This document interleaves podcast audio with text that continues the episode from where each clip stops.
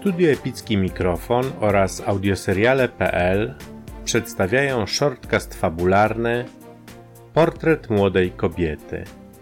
Scenariusz A. Dol. Reżyseria i realizacja nagrania Adam Wolański.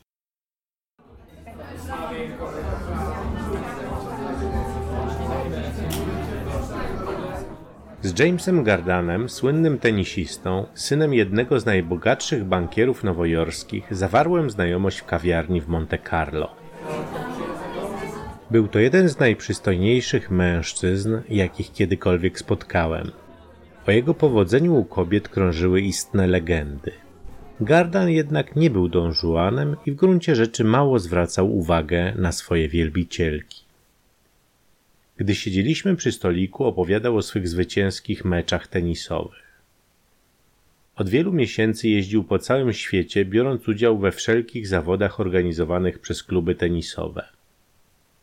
W pewnej chwili przesunął się obok naszego stolika Karol Brasz, młody zdolny artysta malarz, do którego byłem serdecznie przywiązany. Brasz przymierał głodem. Jego ciekawe, stylizowane portrety i pejzaże nie znajdowały zupełnie nabywców. Gardan, jak już wspomniałem, był bardzo bogaty i nie liczył się z pieniędzmi. Postanowiłem więc wpłynąć na niego, by kupił u Brasza kilka obrazów.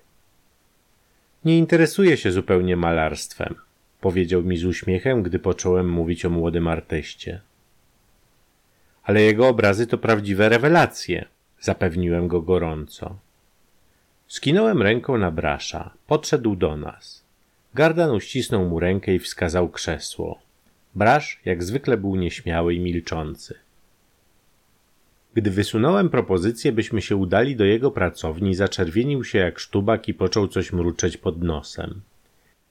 Widziałem, że Gardan wolałby zostać w kawiarni, lecz nie sprzeciwił się memu projektowi. Po kilkunastu minutach znaleźliśmy się w niewielkiej pracowni artysty. Brasz wreszcie się ożywił.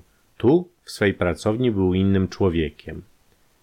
Gardan oglądał obrazy bez żadnego zainteresowania. Niewątpliwie chciał jak najprędzej wydostać się na ulicę i wrócić do kawiarni. Nagle zatrzymał wzrok na portrecie młodej, pięknej kobiety o niezwykle subtelnych rysach twarzy. Piękny ten portret, powiedział zwracając się do artysty. Brasz zmieszał się. Czy ta pani mieszka w Monte Carlo? Odezwał się znowu Amerykanin. Nie, teraz już nie, bąknął Brasz. A dokąd wyjechała? Czy pan zna jej nazwisko? pytał dalej Gardan. Nie, nie wiem niestety. A ile pan żąda za ten obraz? zapytał tenisista.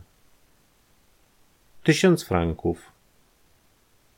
Dam panu trzy tysiące, zawołał Gardan, spoglądając z zachwytem na portret.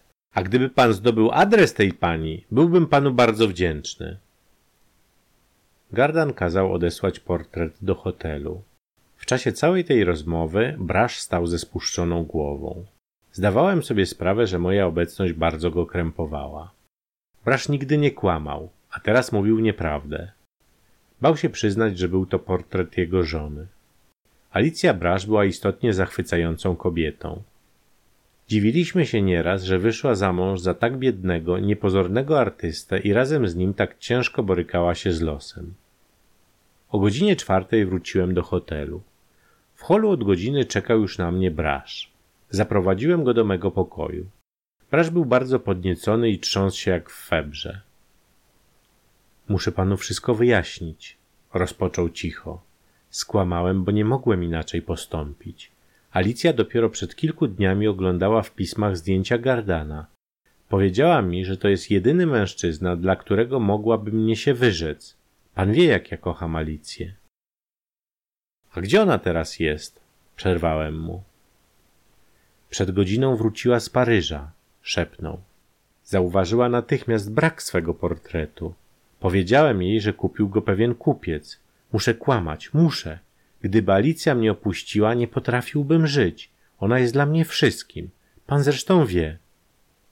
Brasz był bliski płaczu. Ja wiem, że to jest egoizm, odezwał się znów po chwili.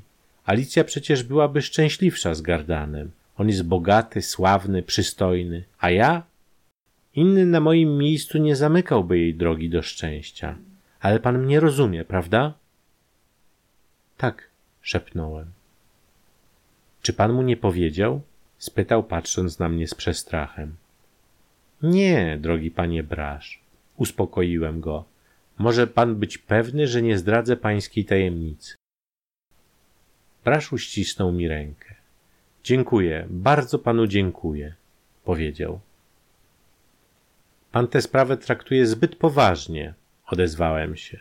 Wydaje mi się, że Gardan już zapomniał o pańskiej żonie. Ten człowiek jest stale oblegany przez najpiękniejsze kobiety. Nie, nie, oni nie powinni się spotkać, poruszył się niespokojnie. Kiedy Gardan wyjeżdża? Za dwa dni, odpowiedziałem. Jeszcze dwa dni, przeraził się. Nie wiem, jak to będzie. Alicja stale jest poza domem. Nie wiem, co począć. Muszę teraz wrócić do niej. Jeszcze raz panu dziękuję za wszystko. Wyszedł jeszcze bardziej podniecony niż gdy się u mnie zjawił. Nazajutrz spotkałem go na ulicy. Był już znacznie spokojniejszy. Alicja przeziębiła się w czasie podróży, powiedział mi cicho. To nic poważnego, ale lekarz zalecił jej, by przez trzy dni nie wychodziła z domu. Jestem uratowany, drogi przyjacielu. Teraz już przestałem się obawiać, że się gdzieś spotkają. Gardan przed samym wyjazdem odwiedził jeszcze raz Brasza.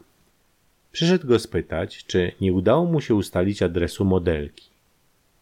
Alicja leżała wówczas w drugim pokoju i nie słyszała ich rozmowy. Późnym wieczorem Gardan opuścił Monte Carlo. Nie spotkał nigdy Alicji. Spoglądając często na jej portret, myślał, że to jest jedyna kobieta, którą mógłby prawdziwie pokochać. Koniec odcinka. Premiera kolejnego odcinka podcastu już jutro o godzinie 6 rano czasu środkowoeuropejskiego. Jeśli spodobał Ci się ten podcast, zasubskrybuj go i poleć za pośrednictwem mediów społecznościowych swoim znajomym. Do usłyszenia.